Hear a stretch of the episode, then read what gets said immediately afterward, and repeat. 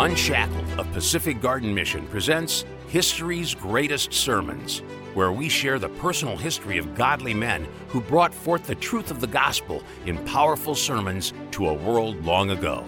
Can you imagine sitting at the feet of one of history's greatest preachers and hearing their greatest sermons? Picture yourself on an old wooden pew in Charles Spurgeon's London church. Great faith must have great trials. Or perched in a tree in the fields of a George Whitefield revival. Take care of your life, and the Lord will take care of your death. Or striding down the sawdust trail at a Billy Sunday prayer meeting. Christianity means a lot more than church membership.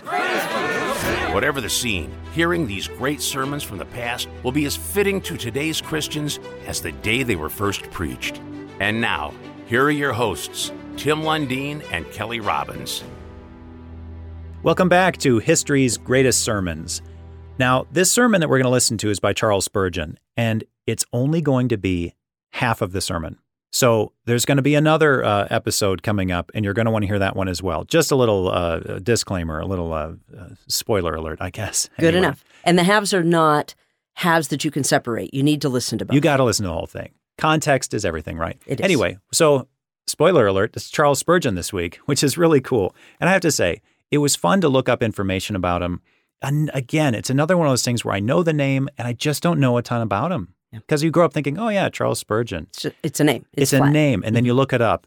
According to Spurgeon.org, listen to this 57 years of preaching, often preaching four to 10 times a week, lectured, edited a monthly magazine, wrote 150 books, mm. pastored the largest Protestant megachurch at the time, 6,000 members. 6, uh, allegedly, he knew everyone's name. Wow. Uh, directed oh, yeah. uh, theological college, ran an orphanage, oversaw 66 Christian charities. Okay. And that makes me feel like I've done absolutely nothing. Like you woke up yesterday. Life. Yes, exactly.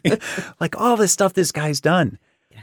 So, but before all that, before he started Pastor's College, before preaching to his largest crowd ever, 24,000 people at that time, before building his megachurch, the Metropolitan Tabernacle, he was still preaching at New Park Street Chapel in Southwark, wasn't he 15 or so okay. when he first started preaching? And soon after, that church came, maybe he was 19, something along that line. Yeah, he was very young. Yes. When they approached him saying, We'd like you to be our senior pastor. So yes. this was at that time. Now, mm-hmm. this sermon is called Law and Grace. It was delivered on Sabbath morning, August 26, 1855. Let's listen to Charles Spurgeon.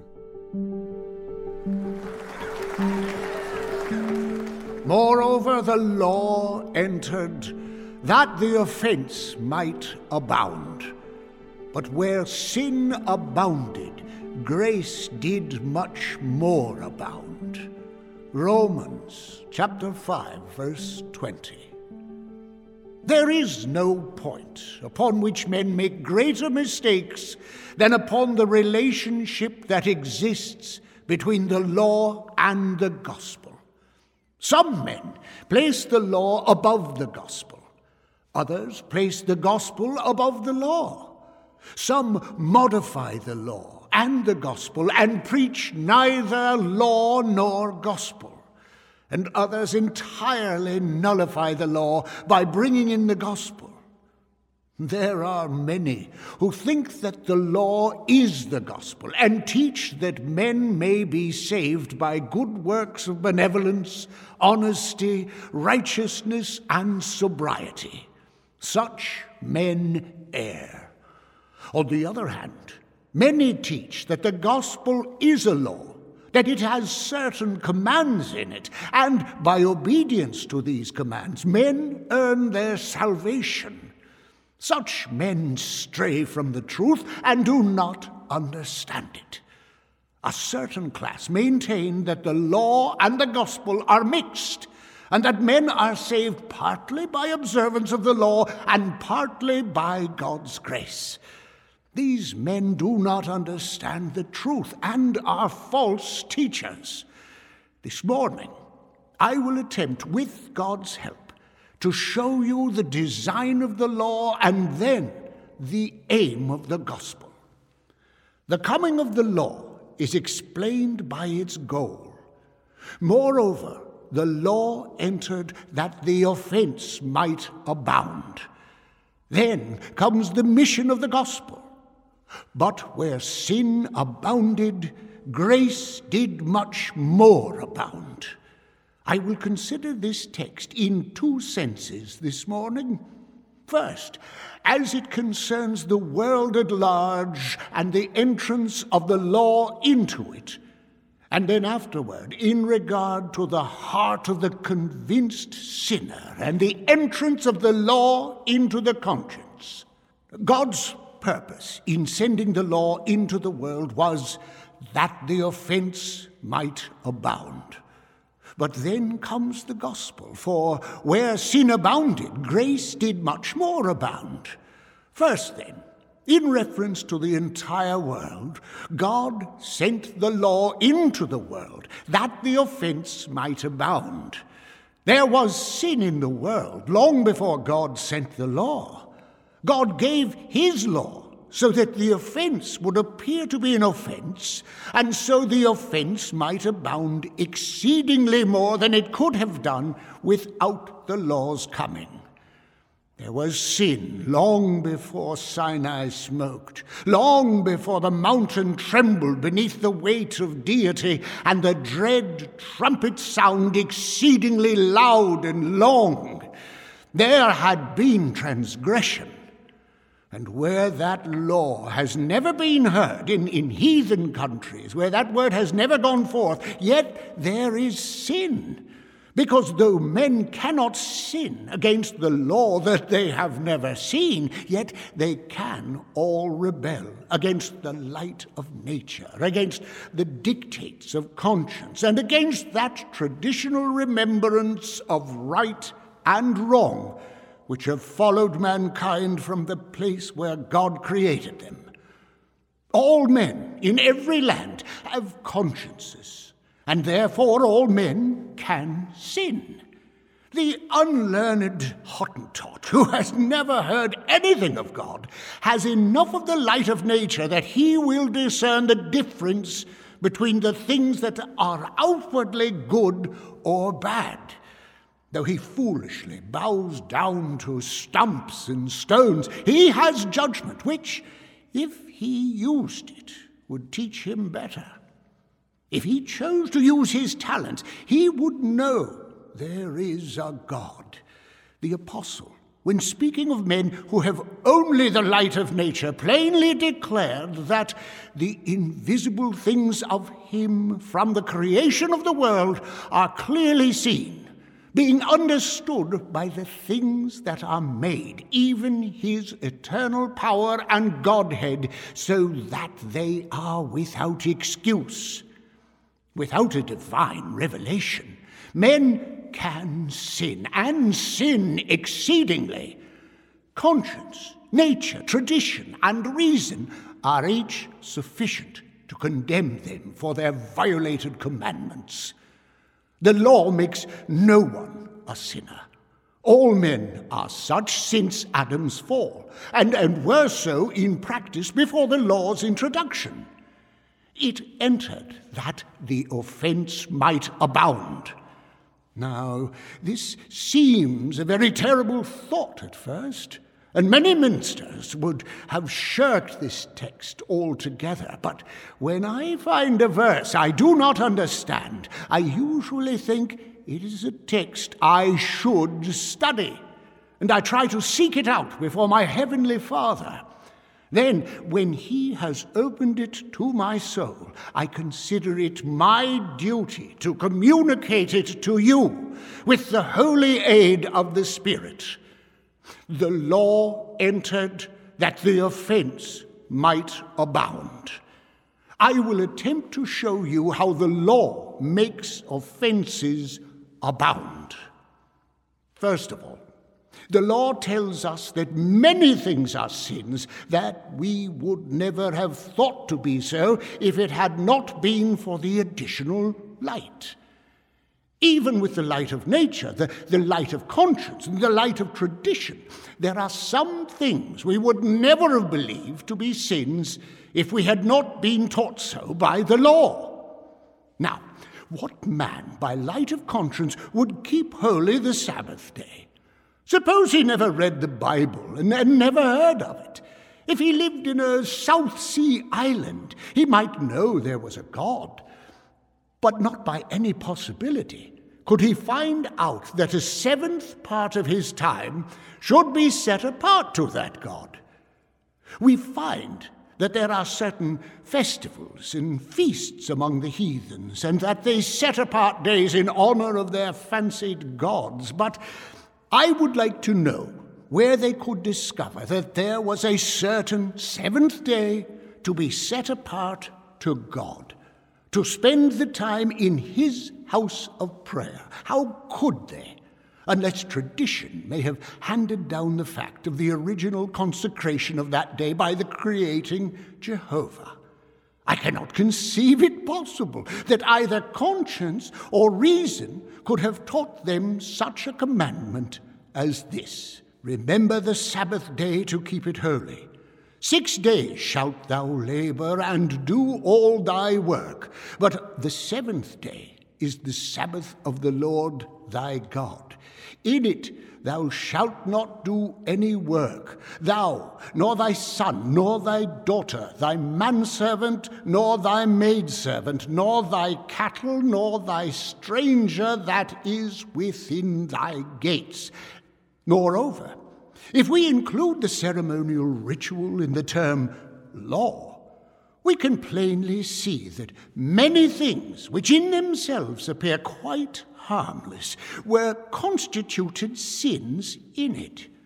The eating of animals that do not chew their cud and have a divided hoof, wearing of garments made with mixed fabrics, sitting on a bed polluted by a leper, with a thousand other things, all seem to have no sin in them.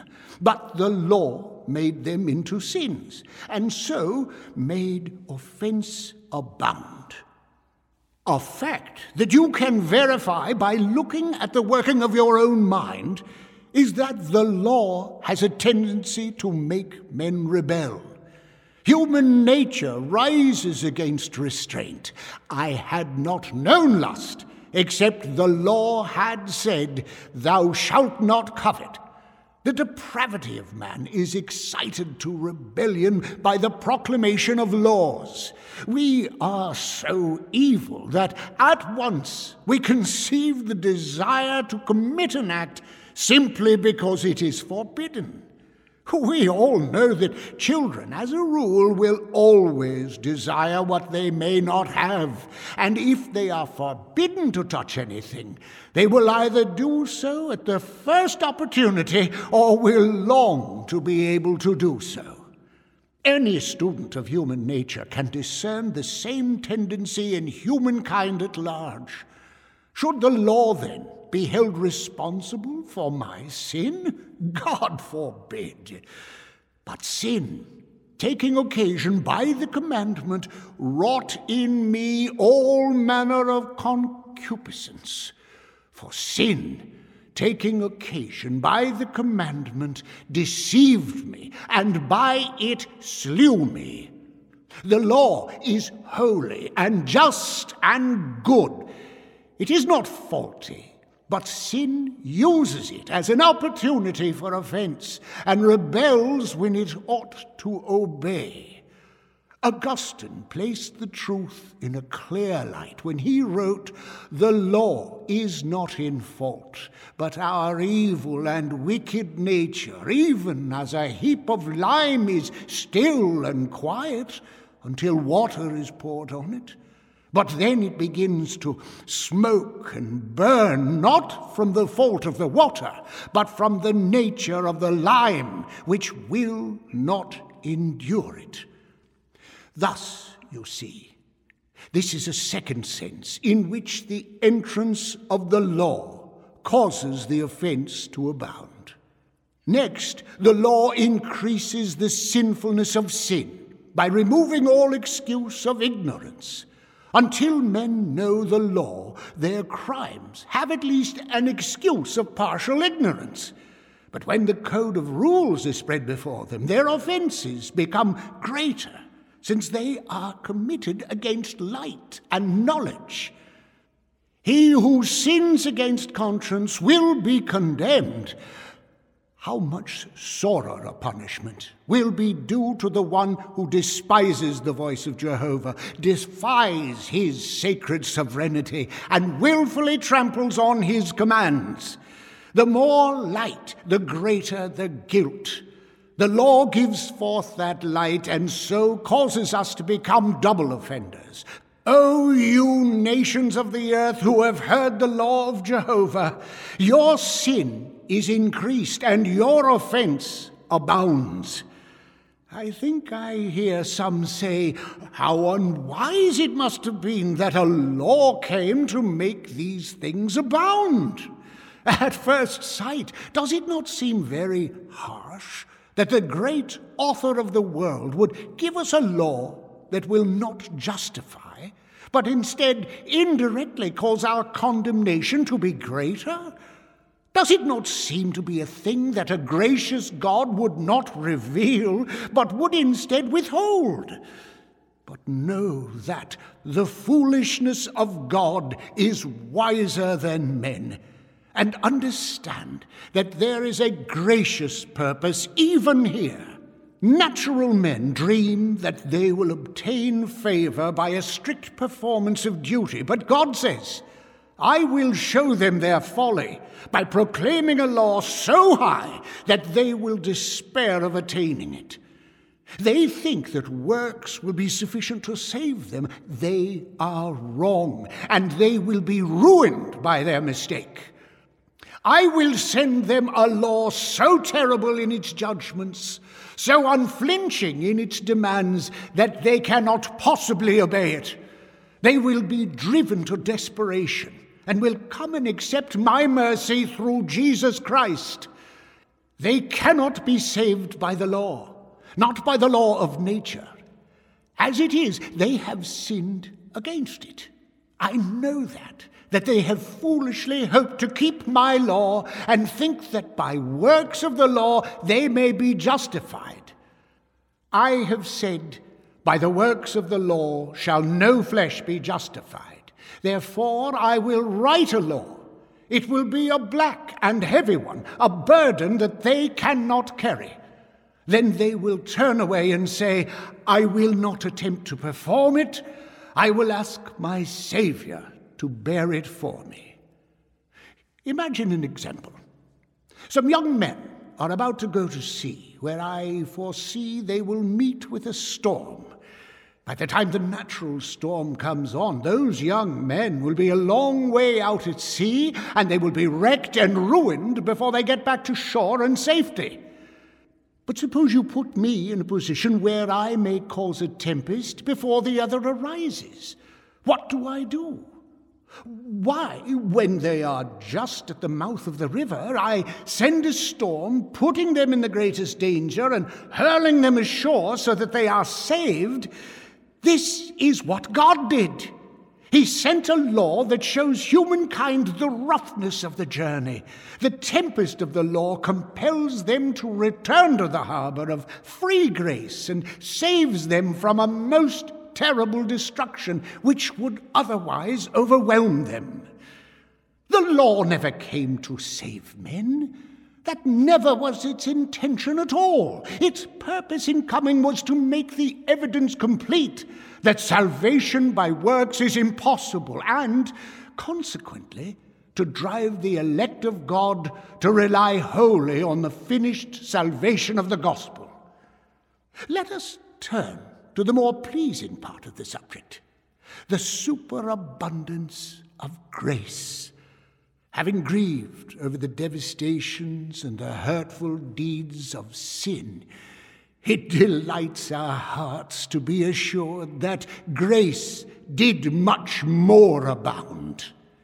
Grace excels sin in the numbers it brings beneath its sway.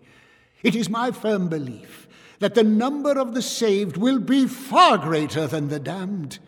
It is written that in all things Jesus will have preeminence. Why is this to be left out? Can we think that Satan will have more followers than Jesus? Oh, no. No, for while it is written that the redeemed are a multitude that no man can count, it is not recorded that the lost are beyond numeration. True, we know that the visible elect are always a remnant, but then there are others to be added. Think for a moment of the army of infant souls who are now in heaven. These all fell in Adam, but being all elect, they were all redeemed and regenerated, were privileged to fly from their mother's breasts to glory. Happy lot, which we who are spared might well envy. Nor let it be forgotten that the multitudes of converts in the millennial age will very much turn the scale, for then the world will be exceedingly populous, and a thousand years of a reign of grace might easily suffice to overcome the majority accumulated by sin during six thousand years of its tyranny. In that peaceful period, when all will know him, from the least even to the greatest. The sons of God will fly like doves to their windows, and the Redeemer's family will be exceedingly multiplied. Though those who have been deluded by superstition and destroyed by lust must be counted by thousands, grace has still the preeminence. Saul hath slain his thousands, and David his ten thousand. We admit that the number of the damned will be immense, but we also think that the two states of infancy and millennial glory will furnish so great a reserve of saints that Christ will win the day.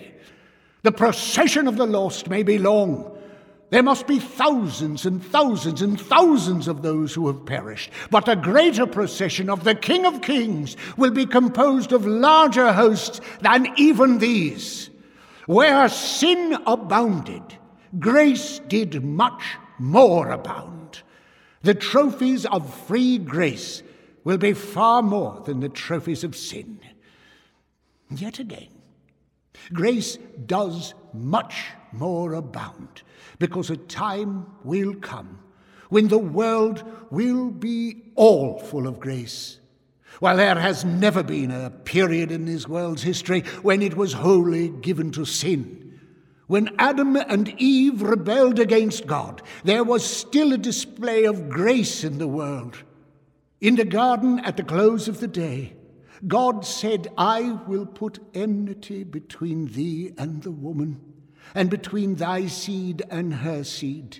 It shall bruise thy head, and thou shalt bruise his heel. Since that first transgression, there has never been a moment when grace has entirely lost its footing in the earth. God has always had his servants on earth. At times they have been hidden by fifties in the caves, but they have never been utterly cut off. Grace might be low, the stream might be very shallow, but it has never been wholly dry. There has always been a salt of grace in the world to counteract the power of sin. The clouds have never been so thick that they hid the day.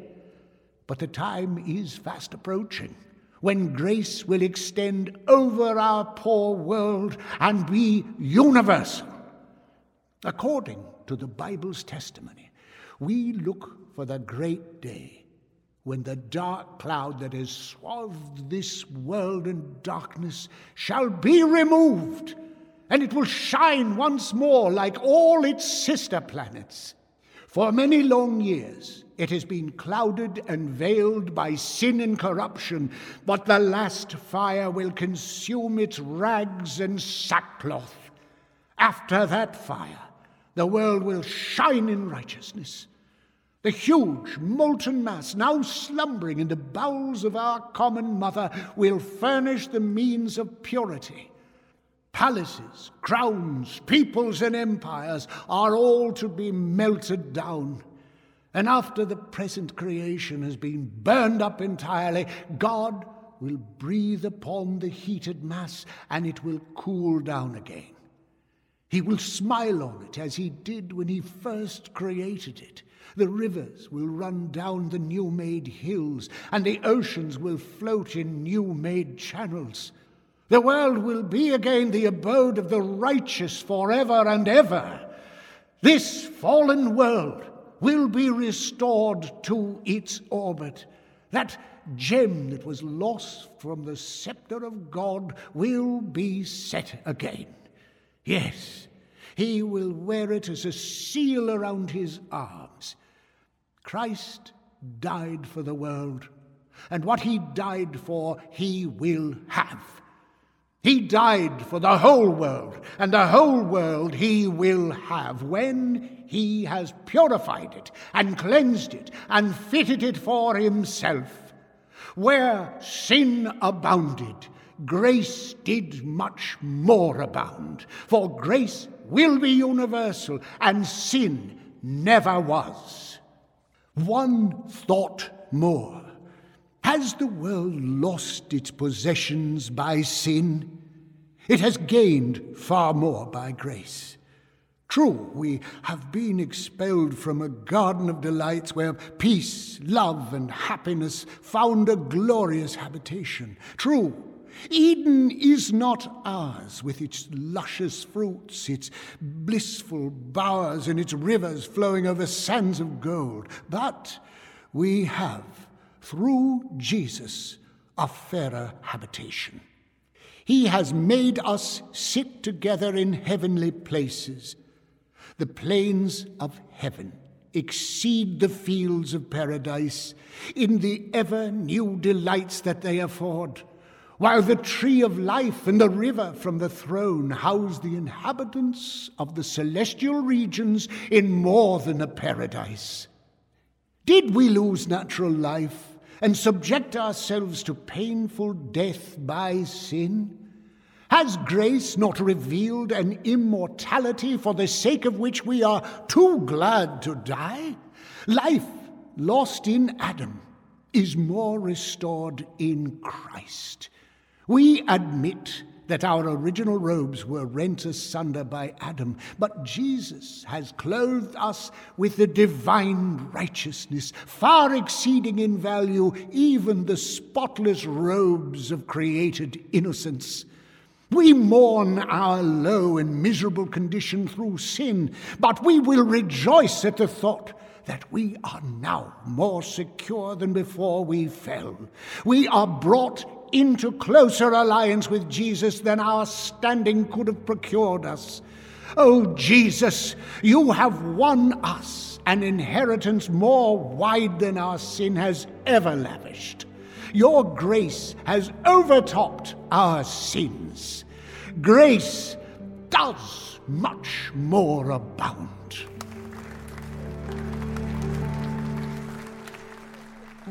That was Charles Spurgeon and his sermon Law and Grace, portrayed by Brad Armacost.